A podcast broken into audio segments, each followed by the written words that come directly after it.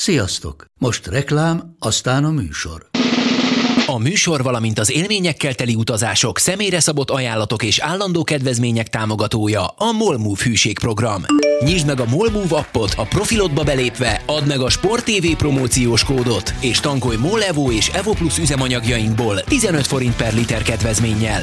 Ne feledd, a Sport TV promókóddal most még jobban megéri Molmove tagnak lenni. Vége a reklámnak, jön a műsor. Nekik mindegy, hogy Győr vagy Fradi, Veszprém vagy Szeged, Bajnokok Ligája vagy EHF Kupa. Csúcskézilabda egy helyen, töményen, Ágai Kis András és Borsos Attila előadásában, a kézi vezérlésben. Sziasztok, ez itt a Kézi Vezérlés, a Sport TV podcastje Borsos Attilával és Ágai Kis Andrással. És ezúttal ö, kicsit változtatunk a tematikán, tekintettel arra, hogy egy témánk lesz mára, viszont azt megpróbáljuk alaposan körüljárni. Ezt elég sok minden indokolja, leginkább az aktualitások, meg hát azért nem minden nap rendeznek bajnoki döntőt Magyarországon. Sajnos csak az egyik szakákban rendeznek, bár ez a sajnos, ez ugye némi szubjektum. De nem ilyen bajnoki döntőkhöz szoktunk, mint amilyen ez a mostani volt, ugyebár Szeged-Veszprém, Veszprém-Szeged, és tulajdonképpen a két meccses finálé eldőlt egy meccsen, hiszen az első találkozót 11 góllal megnyerte a Veszprém, úgyhogy a félidőben ö, még a Szeged vezetett egy góllal. Egy látszólag teljesen érthetetlen 30 perc következett ezután, és ö, én azt szeretném kérni tőled most Attila, hogy, hogy valahogy, ugye nagyon sokat beszéltünk már mi is, meg, meg mindenki erről a meccsről, meg a másodikról is, bár ez szakmailag azt mondom, hogy kevesebb szót érdemel. Haladjunk időrendi sorrendben, és ne is az általánosságokat vegyük, hanem nézzük az első tényt, Balogh Zsolt kimaradása a szegedi keretből. Ez nem tudom, ez nekem már iszonyatosan furcsa volt akkor is, én ahogy ezt meghallottam, elindítottam egy ilyen körtelefont, hogy mégis miért. És igazándiból senki nem tudta, pedig próbáltam illetékes embereket elérni, és akkor végül az lett a végkicsengés, hogy sérült a bokája. Na ehhez képest kettő perccel később Juan Carlos Pásztor élőadásban azt mondta, hogy hát juniorokat kell nevezni a csapatba, meg itt van Kasparek, úgyhogy hello, ő kihagyta Balogot. És nekem ez már valamilyen figyelmeztető volt, hogy valami itt nem stimmel, aztán az első fél időben ebből semmi nem látszódott, de utána leszakadt az ég. Hát igen, minden esetre számomra is meglepő volt, hogy Balogh Zsolti kimaradt az első mérkőzésen. Gondoltam, vagy gondoltunk esetleg tényleg sérülésre, de hát azért egy, egy bajnoki döntőt kihagyni ahhoz az nyomos vagy elég súlyos sérülésnek kell lenni, különösen egy boka, amit azért össze lehet drótozni, tehát valószínűleg ez egy edzői döntés volt. Ugye az, az tudni kell, hogy mi itt a Sport TV nézői, ugye a BL mérkőzésekhez vagyunk szokva, ahol nincsen megkötés, hogy a 16-os keretbe hány hát nyilván a 16-osban csak 16-ot nevezett, de hogy azon belül a külföldiek, a, illetve a fiatalok, vagy a, az idősebb játékosoknak az aránya hogy legyen. Na most a magyar bajnokikon ugye a, a 15. és a 16. helyre fiatal magyar játékost kell beírni a jegyzőkönyvbe, vagy nem ír be senkit, mint azt a Veszprém tette ugye az első mérkőzésen, akik 14-en játszottak, nem tudom, figyelte-e? Ez nem tűnt föl. Ö, és, hát a Szeged is 14-en játszott. Hát lehet, hogy 16-ot írtak be, de fiatal hát, magyar nem lépett pályára. Igen, az, az mindenki kijátszik, igen, hanem hogy a jegyzőkönyvbe mi történik. Tehát a jegyzőkönyvbe a 15-16. helyre csak magyar fiatal kerülhet, vagy nem kerül senki. Tehát most a, ezek szerint ugye a Szergetnek a 15-16. helyen valószínűleg magyar játékos volt beírva, idős és fiatal, és ugye a Balogh Zsolt már nem tartozik ezek közé. Tehát ilyen értem egy picit meg volt kötve, de valójában nem így merül fel a kérdés, úgy merül fel a kérdés, hogy Kasparek vagy Balogh. Hiszen ugye azon a poszton kellett döntenie Juan Carlos Pásztornak, és a második mérkőzésen ugye Balogh Zsolt volt a keretbe, és a Kasparek a nézőtéren. Igen, de oké, okay, de tehát azt gondolom, hogy egy kézilabdát néző, szerető embernek ez felfoghatatlan összevetés, hát mégiscsak a magyar válogatott kvázi első számú jobbátlővéről van szó, szóval, aki nincs is rossz formában. Vele szemben az a tehetséges Kásparek, aki perceket sem szokott játszani, mint például most sem játszott egy másodpercet sem Veszprémben, tehát valahogy ez nem áll össze ez a kép, én emögött érzek valamit, ö, esetleg Balogh Zsolt távozását, nem tudom, de ez így nem kerek ez az egész történet. Nyilvánvaló, hogy amikor ugye a jövő évi keretüket összeállították, akkor a, avval, hogy érkezik a Stepáncsics ugye a jobb átlövő pozícióba Makéda mellé, a harmadik számú jobb átlövő személyéről kellett egy döntést hoznia Juan Carlos Pásztornak, vagy Balog, vagy Kasparek. Hiszen négy jobb átlövőt aztán teljesen fölösleges tartani, már három is lehet, hogy egy picit sok lesz és nyilvánvaló, hogy ebben a helyzetben ő arra szavazott, hogy a, a jövőt nézte. A Kasperek egy fiatal játékos, nagy potenciállal, támadás védekezésben beépíthető.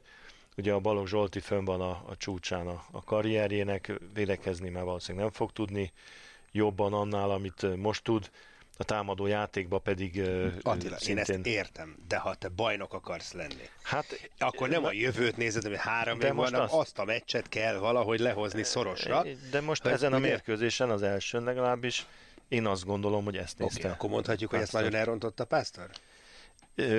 Utólag nyilván azt lehet mondani, hogy, hogy az a mérkőzés el volt rontva, mert 11 gólat kikapsz, akkor nagyon sok jót nem tudsz magad mellé állítani egy ilyen meccs után. Ez már tényleg egy költői kérdés, vagy egy, egy megválaszolhatatlan kérdés, hogy ha bent lett volna a csapatba a Zsolti, akkor a 11 gól lehet, hogy nem 11, hanem 5, vagy 4, vagy nem tudom mennyi. Őszintén szólva azért, tehát ott egy olyan védekezésbeli és támadás taktikai összeomlás volt, amin szerintem a Zsolti nem biztos, hogy segíteni tudott volna. Hozzáveszem azt, hogy ez a ez az összeomlás nagyon-nagyon hasonlított a, a Várdár Skopjénél ugye látott utolsó negyed órára, abszolút, vagy tíz percre, abszolút. ahol ott volt a Zsolti. Tehát... Várjál, oké, okay. lehet, hogy rosszul tettem fel a kérdést, nyilván én sem úgy gondolom, hogy ha Balog csapatban van, akkor ö, minden rendben, ö, és megnyeri a Szeged, vagy legalábbis nagyon szorosra tudja hozni ezt a meccset hanem, ö, és nem is feltétlenül szakmai problémákat gondolok, vélek ö, én itt, hanem, hanem nem lehet, hogy Pásztornak valahogy meg kéne próbálnia, mert nyilván ő marad az edző, kicsit nagyobb hangsúlyt fektetni az emberi kapcsolatok ápolására, próbálom ezt most nagyon finoman és diplomatikusan megfogalmazni, tehát ezek szerinted szakmai problémák, amik kicsúcsosodnak egy Várder elleni végjátékban, most Veszprémben, vagy ez egy sokkal összetettebb kérdés, amiben az is szerepet játszhat, hogy azért az emberi, pedagógiai, érzelmi oldal, hát finoman fogalmazva sem erőssége Juan Carlos Pásztornak. Hát ö...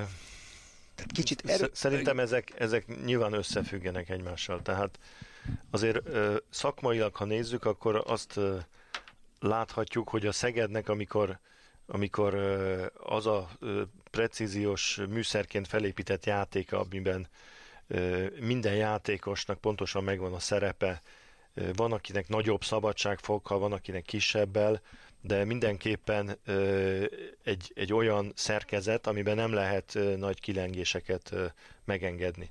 Na most, mint minden pontosan működő szerkezet, hogyha valami elromlik benne, hogyha egy, egy egy Rolex órára gondolunk abba, nem tudom hány ilyen kis fogaskerék van, az egyik fogaskerék nem megy, akkor az egész órád az nem ér semmit, akármilyen jól van összerakva.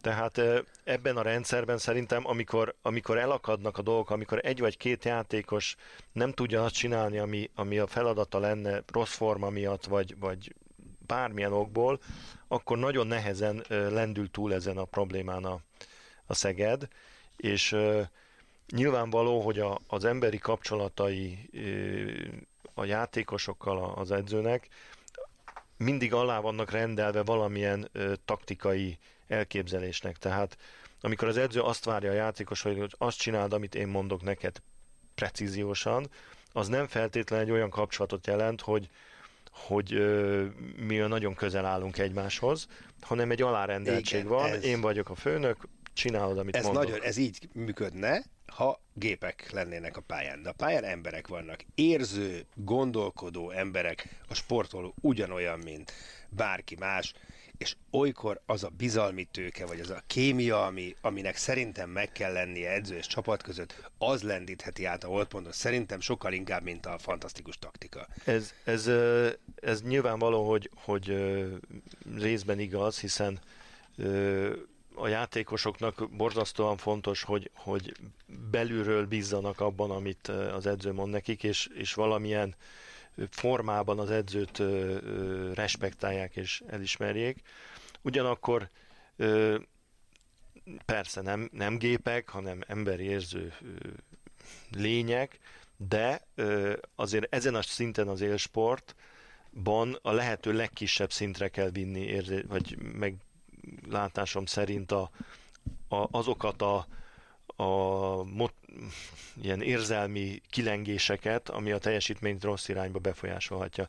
Tehát, Na de én pont a jó irányba való befolyásolásról beszélek. Csak hogyha jó irányba is befolyásolhat, akkor rossz irányba is ki, kibillenhet az az inga, és az pedig nem engedhető meg azért, mert nagy a tét, nagy, tehát ebből élnek a játékosok, azért ez nem arról szól, hogy nem arról szól csak, hogy érezd jól magadat a pályán, és nyújtsál kiváló teljesítményt. Ez a, ez a ez az ideális dolog. Csak amikor a játékosnak nincs olyan napja, vagy nincs olyan érzelmi szituációban, akkor elkezd negatív irányba kilengeni, az pedig, az pedig valahogy ki kell zárni ebből a történetből, és azt az edzők avval szeretik kizárni, hogy, hogy megpróbálják alacsony szintre vinni azt a, azt a érzelmi kilengést, amit a játékosoknak a teljesítményét befolyásolja. Nem tudom, hogy ez érthető-e. Tehát nyilván, hogy a jó teljesítményhez kell egy pozitív töltés, érzelmileg is, viszont hogyha arra hagyatkozunk csak, hogy a játékosnak az érzelmi állapota milyen, akkor nagyon nagy a veszély az abban, hogy amikor negatív az érzelmi állapota, akkor jó, kikapunk nem az utolsó helyzettől jó, is. értem, nem feltétlenül És ezt az edzők beszél. nem szeretik, mert ezt nem ezt tudják kontrollálni. Az edző azt tudja kontrollálni, hogy gyakorlunk valamit, készségszinten tudod csinálni, hogy hova menjél, hova cselezzél, hova jöjjél, hol zárjál, hova adjad a labdát, és akkor jó a csapat, hogyha ezt mindenki tudja, és erre jön rá egy plusz dolog, ami most a Veszprémnél például rájött, hogy van náluk egy olyan plusz motiváció, egy olyan bizonyítási bizonyítási vágy, ami, ami hozzáteszi azt a pluszt, amivel ezeket a nehéz pillanatokat simán átvészelik, sőt a magunk javára fordítják a, a meccseket, és nem csak egy Szeged ellen, hiszen a, a, a Flensburg ugyanebbe a, a pofonba szalad bele gyakorlatilag a kinti Flensburg mérkőzésen, sőt az itthonén is, hogy egy negyed óra alatt kapott 6-7-8 gólt közé. Ö, ott azok vissza tudtak jönni mondjuk egy tisztes vereségbe, a Szegednek ez nem sikerült a, a Veszprémi mérkőzésen. Jó, nézd, sose voltam edző, sose voltam ilyen szintű élsportoló, Nehezen is tudom megfogalmazni egyébként, hogy, hogy pontosan mire gondolok. Nekem, Értem, igen. hogy, hogy mi az, ami, amit szeretnél ebbe kibontani, csak azt a másik oldalról, az edzők oldaláról én meg azt, azt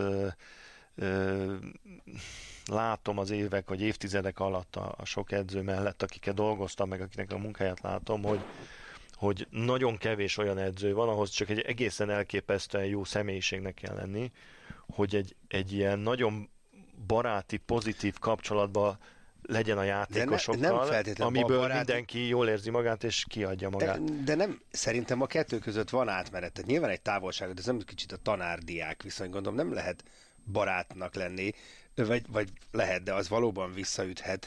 De attól még, tehát azt nekem, mint ha én élsportoló lennék, nekem nagyon fontos lenne hosszú távon azt éreznem, hogy az edző azért úgy emberileg is ö, respektál ö, engem, és meg a teljesítményemet, meg stb. stb. emberként kezel, emberként is kezel, nem csak ö, egy gépként, akinek ezt meg ezt meg ezt végre kell hajtania. Igen, ez, ez feltétlenül kell hozzá. Tehát amikor erről beszélek, hogy az edzők hogy próbálják kiszűrni talán ezt a túlzott érzelmi ö, kilengést, ebben nem tartozik bele, hogy nem kezelik emberként a játékosokat, Én nem és ezt nincs mondtam, meg a, nem, nem, én a respekt a személyiségük irányában.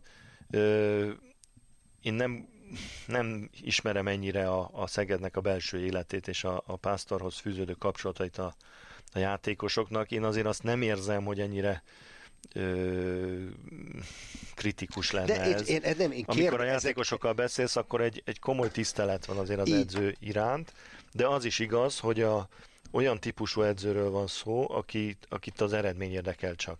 És amikor egy játékos az eredmény szempontjából, meg a csapat szempontjából marginálisá válik, akkor könnyen ezek az edzők ezeket a játékosokat tacsra teszik, hogy úgy mondjam. Ami hát igen, csak maradandó lelkisérülést hát okoz egy, a játékosokban. Hát egy, kettő, ott a pályán a játékos, aki éppen nincs tacsra téve, de nyilván azért előbb-utóbb ott motoszkál a fejében, oké, okay, de lehet, hogy én leszek a következő, hát akit úgy majd szépen tacsra tesznek, és akkor az nem mindegy, hogyan. Oké.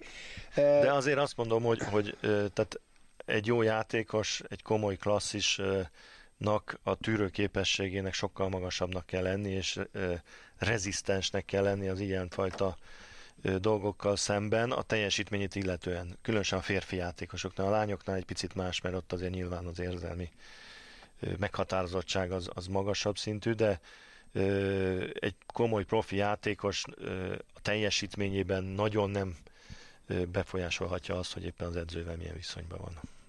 Oké. Okay. Fölírtam pár dolgot magamnak, mert most szerintem annyi szó esett már itt magáról, hogy itt a Veszprém mennyire összeszedett, vagy stb. stb., hogy beszéljünk inkább egy-két konkrét ö, esetről. Például az első meccsen ugye nagyon hamar ki ö, pirosozták a kedvenc bíróid, egyébként nem ettem, hogy egy, ők kapták a meccset, blagoténseket.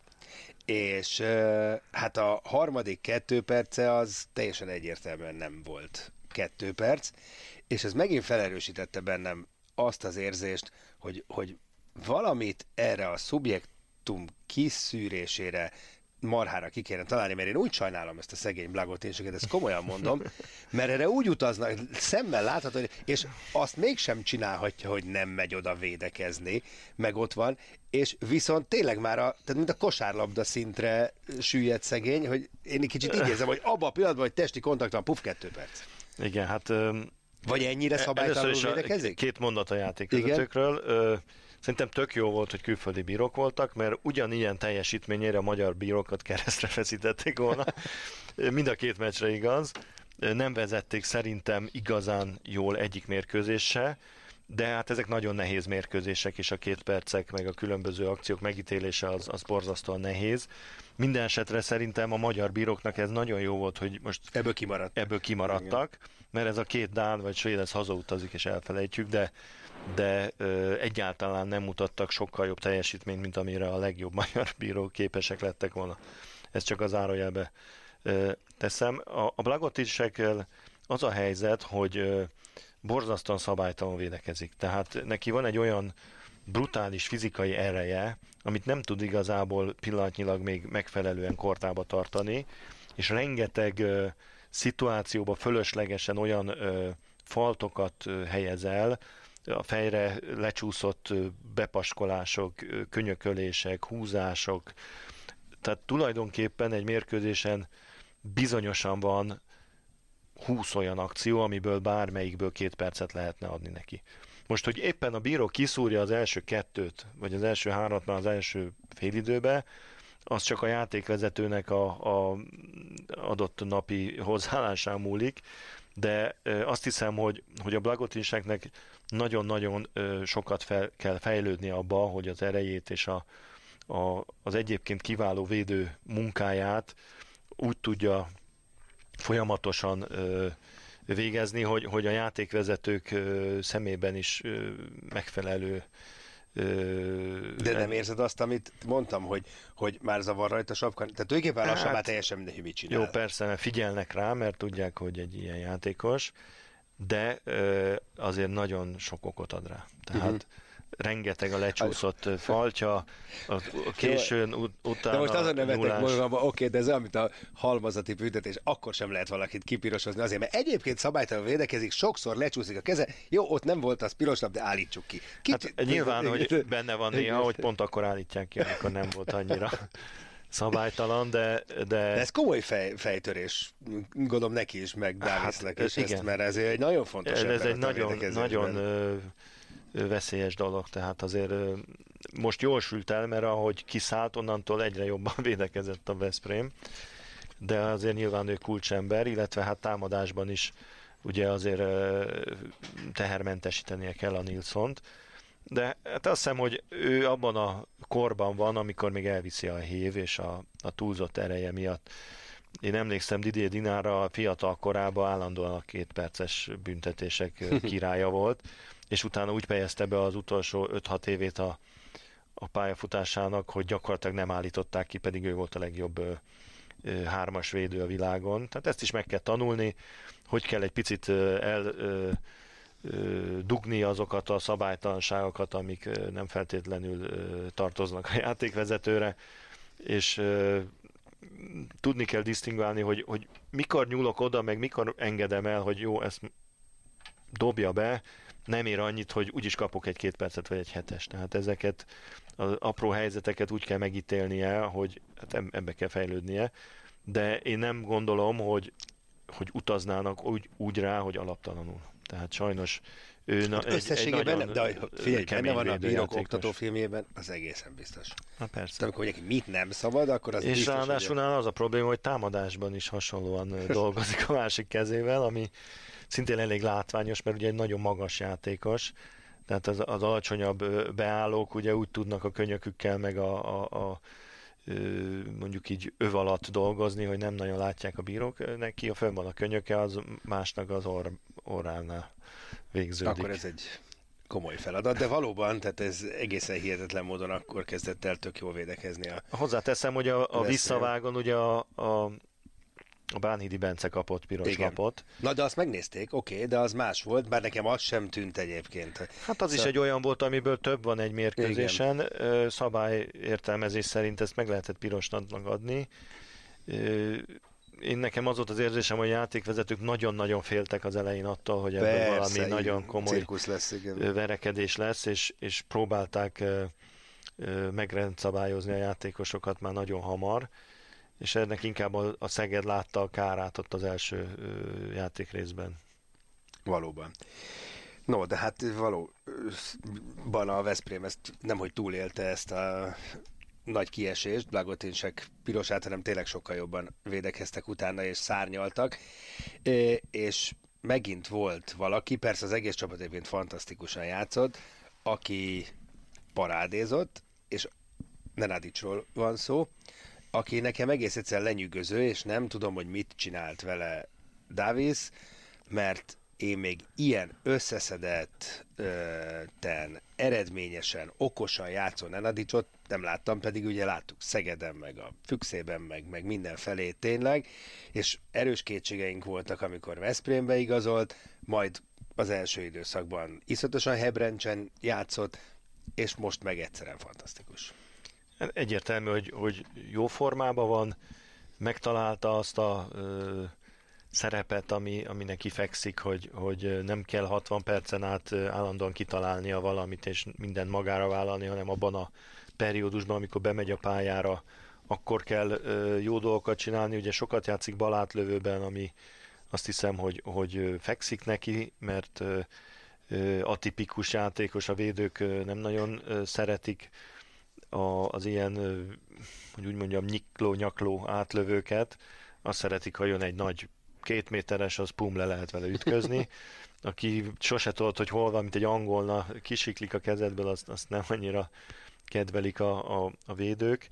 És ő azért egy különleges játékos, tehát egy olyan, olyan egyedi stílusban kézilabdázik, ami, ami hát elég ritka, ha jó formában igen, van, és de... jó döntéseket hoz, akkor rendkívül igen, hasznos. De... Ha ennek az ellenkezője van, na ez az, na ez akkor, az. Tehát akkor eddig, én eddig cserélni. úgy jellemezném a uh, Nenadic játékát, hogy mondjuk vegyük a száz százalékot, mert hogy ugye az, az az az egész, akkor mondjuk volt 58-42, 60, mondjuk 60-40 a plusz ö, oldalára, tehát nagyon-nagyon sok jó dolgot csinált, de majdnem ugyanannyi rosszat, és az, az nagyon rosszkor jött egy csomószor, úristen, gyorsan le kell kapni a pályáról, mert baj lesz, mert elkezd begőzölt.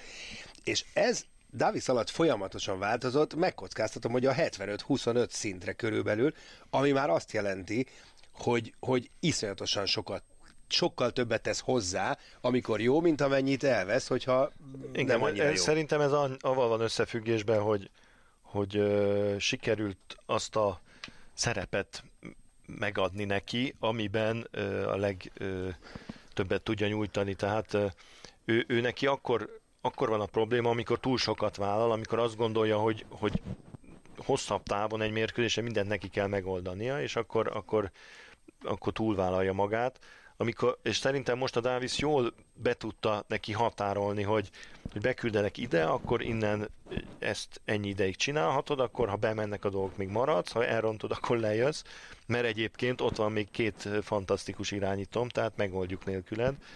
Ö, és azért egy ilyen játékos ugye azért egy, egy nagy ö, segítsége csapatnak, mert, mert neki nem kell helyzet. Tehát ő nem, nem úgy lövi a góljait, hogy ez, az egész csapat dolgozik, és akkor odaér és lő egy szép gólt, hanem, hanem gyakorlatilag az öt játékos áll és nézi, hogy na akkor Petár most mi lesz. És akkor lehet, hogy egy nulla helyzetből lő egyszer csak egy gólt, vagy bejátsza a beállónak, vagy kilövi a másik oldalra a labdát. Tehát ez nagy, nagy segítség és nagy veszély az ellenfélnek. Ugyanakkor kétségtelen, hogy ebbe tehát mikor a többiek se tudják, hogy mi fog történni, mert egyébként mikor itt volt nálunk ugye Kent Robin Tönészen egy pár hete a harmadik félidőben, akkor erre rákérdeztünk, és Igen. akkor ő is azt mondta, hogy hát ő neki fogalma nincs a következő pillanatban a történésekről, pedig már együtt játszottak ugye Berlinbe is, tehát nagyon jól ismeri. Ez most, most tényleg a három irányítónak a forgatása az, az tökéletesre van futtatva, és ebben azért mindenképpen szerepe van szerintem annak, hogy viszont a balátlövő pozícióban gondjai vannak a Veszprémnek. A Macskovszek támadójátéka az, az árnyéka annak, amit az első részében láttunk. A, igen. Viszont a védekezésben meg nagyon igen. jó, és a, a Blagotin se kiesésével ő volt gyakorlatilag ott a, a védekezés vezére, és abban, hogy a védekezésre így többet tud koncentrálni, mert azért nagyon kevés olyan játékos van, aki, százszázalékosan védekezik középen, plusz balátlövőbe gólerős, ez, ez, egy, ez egy ritka ö, fajta, nagyon-nagyon kevés van a világon ebből, ö, főleg úgy, hogy folyamatosan. És abban, hogy, hogy neki nem kell a támadásban annyit ö, teljesíteni, vagy kéne, de nem teljesít, ezért jobban védekezik, viszont a támadásban pedig megtalálták azt, hogy, hogy 10-15 percre az Ilics milyen összeállításban, milyen játékokból tud eredményes lenni, illetve segíteni a csapatának, és alapvetően ugye ott van akkor Nenadics, vagy ott van a Májé, ott van a, a Lékai, és ez, ez nagyon jól működik jelenleg. A jobb oldalon stabilitás van ugye a Nagy Lacival, a Tönészen is kezd jó formába rendülni, egy, egy óriási formában játszó Nilssonban a, a beálló pozícióban, aki minden labdát összeszed és, és elnyűhetetlenül birkózik, és ugye tegyük hozzá a Mikler Olinak a, a meghatározó védéseit a bizonyos periódusokban, amiből, ugye ezt már sokszor elmondtam, de tényleg a Veszprémnél ez, ez elképesztően jól működik, hogy ahogy kivéd egy lövést, abból biztos goldobnak. Na, by the way, kapus kérdés Veszprémben. Igen, Mikler fantasztikus, Hát Sterbikről viszont ugyanazt mondhatjuk, mint Mackovsekről, kis túlzár, már Mackovsek támadó játékáról, hogy árnyéka annak, amit Árpi tud. Ö, nem, tehát ahhoz képest, ahogy Sterbik Árpi hát, tud védeni, igen, azt most szerintem az Árpi a nagy pillanatok embere, tehát ö, ö, én nekem semmilyen ö, aggodalmam nincs abban, hogy a Final Four-ba, ha kell majd, akkor nem fogja azt a negyed órát vagy fél órát úgy védeni, hogy megnyeri a mérkőzést a, a Veszprémnek. Ö, azért, ha visszagondolsz az ő karrierjére, különösen a spanyol válogatottban, ahol, ahol nem egyszer, nem is volt benne a csapatba. Csak valaki megsérült, hát behívták, aztán kivédett egy meccsen minden igen. lövést. Tehát ez, Jó, ez majd következő ez, ez podcast, csak igen, Szerintem igen. ez benne van a, a és így, hogy a, a Roli viszont ilyen formában van, és, és ő viszont le tud védeni akár meccseket is egyedül, ebben én nem látok nagy ö, problémát, és ö, érzésem szerint a, a, a David ö, ö, pedig direkt ö, nem teszi szinte be idézőjelbe a kezdő csapatba a, a Mikler Rolit, mm-hmm. hogy, mhm hogy, hogy, hogy még tüzelj egy kicsit, amikor beáll, jó, akkor, jól, akkor jól leszedje a csillagokat az égről. Jó, most azért nem tekintgetünk előre, mert majd egy külön podcastet ö, szentelünk a Final Four-nak, úgyhogy erre, majd, erre a kérdésre majd ott visszatérünk, és kicsit jobban ki is bonthatjuk. Viszont még egy dologról szeretnék ö, feltétlenül beszélni. Ö, mert nagyon szép és megható jelenetek is kísérték ezt a bajnoki döntőt, mind a két meccset, illetve mind a két meccs végét. Hát egyrészt ugye egy ikonikus ö, játékos búcsúzott a Veszprém arénától játékosként, ugye Nagy Laci, de Mikler Roli is utoljára lépett pályára Veszprém mezben. Ja, nagyon kíváncsi lettem volna, hogy mi járt a fejében azért ö, ott a mérkőzés végén, mert zárójel, ő azért a Vranyes éra alatt döntött úgy, hogy elhagyja a Veszprémet Szegedért. Nem vagyok benne egészen biztos, hogyha mondjuk egy hónappal ezelőtt jön a megkeresés, akkor biztos, hogy ugyanígy dönt, de ez történelem. Nagyon jól fog védeni Szegeden, és ott is imádni fogják. Ugye Ilics befejezi a pályafutását, és nagyon-nagyon szépen elbúcsúztak tőlük, és ami még nagyon szép volt szerintem, az, hogy Szegeden is elbúcsúztatták Lacit, és ott Bartók Csaba adott át neki e, valami ajándékot, és ezt Laci külön is kiemelt, hogy ez milyen jól esett neki, hogy ő mégiscsak Szegedről indult, és az édesapja ott kosarazott, és a többi, és a többi. És azért ezt jó volt itt a nagy hábo- háborúskodás, most ezt idézőjelben teszem közepette látni, hogy azért erről nem feledkeznek el.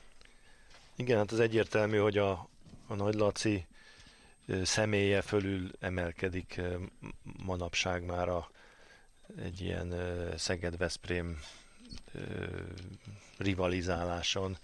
Ő a magyar kézilabdázásnak egy olyan alakja, aki szerintem bármelyik pályán tiszteletnek örvend, és, és így meg különösen ugye, hogy azért szegedi kötődése van. Ez, ez szerintem ez teljesen teljes, természetes, amikor egy ilyen karrier után egy ekkora játékos búcsúztatnak. De tök jó, hogy eszükbe jutott, hogy megcsinálták. Hát, hogy ez igen, igen, de azért ez szerintem nem, természetes. Oké, okay, ok, jó, fordítsuk meg, senki nem ö, tette volna szóvá, ha nem búcsúztatja el a Szeged Nagy Lacit.